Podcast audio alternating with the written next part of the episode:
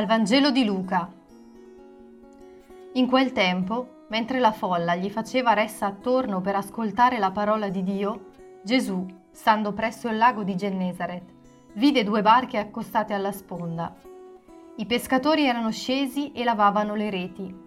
Salì in una barca che era di Simone e lo pregò di scostarsi un poco da terra.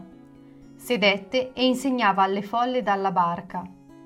Quando ebbe finito di parlare disse a Simone, Prendi il largo e gettate le vostre reti per la pesca. Simone rispose, Maestro, abbiamo faticato tutta la notte e non abbiamo preso nulla, ma sulla tua parola getterò le reti. Fecero così e presero una quantità enorme di pesci e le loro reti quasi si rompevano. Allora fecero cenno ai compagni dell'altra barca che venissero ad aiutarli.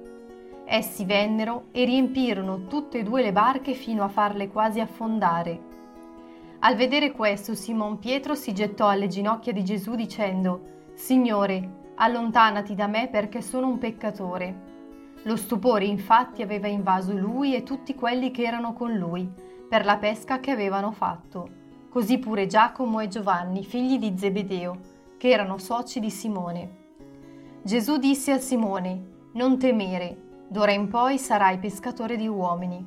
E tirate le barche a terra, lasciarono tutto e lo seguirono.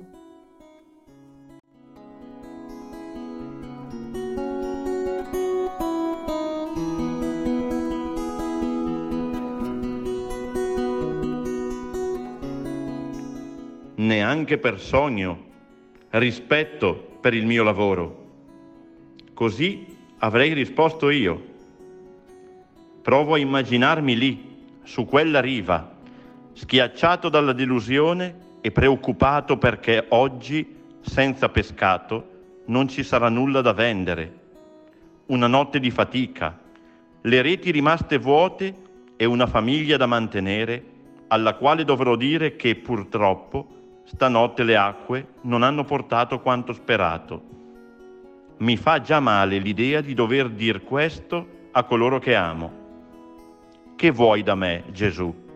Sai cosa significa lavorare di notte senza pescare un solo pesce e doversi trovare poi comunque a lavorare per ore sulle reti, perché senza quelle anche la prossima notte sarà un sicuro fallimento? Perché mi chiedi questo? Capita tante volte che il Signore chieda qualcosa alla nostra vita quando ci sembra sia il momento meno opportuno facciamo fatica a cogliere dietro la richiesta di Gesù una possibilità per la nostra vita. Forse questo accade perché tutto ciò che interrompe la nostra routine ci infastidisce, tanto che preferiamo rimanere sotto il peso della nostra tristezza piuttosto che abbracciare quella gioia che si nasconde dietro ciò che ci sembra bizzarro, solo perché lontano dalle nostre sicurezze. È l'ascolto della parola qui che fa la differenza. Gesù sta insegnando, ci dice il Vangelo nei primi versetti. Tutto si gioca qui. Se vincendo le nostre paure accetteremo di gettare quelle reti infruttuose sulla parola di Dio, allora potremo davvero cogliere la presenza di Dio anche nei più semplici gesti della nostra vita quotidiana.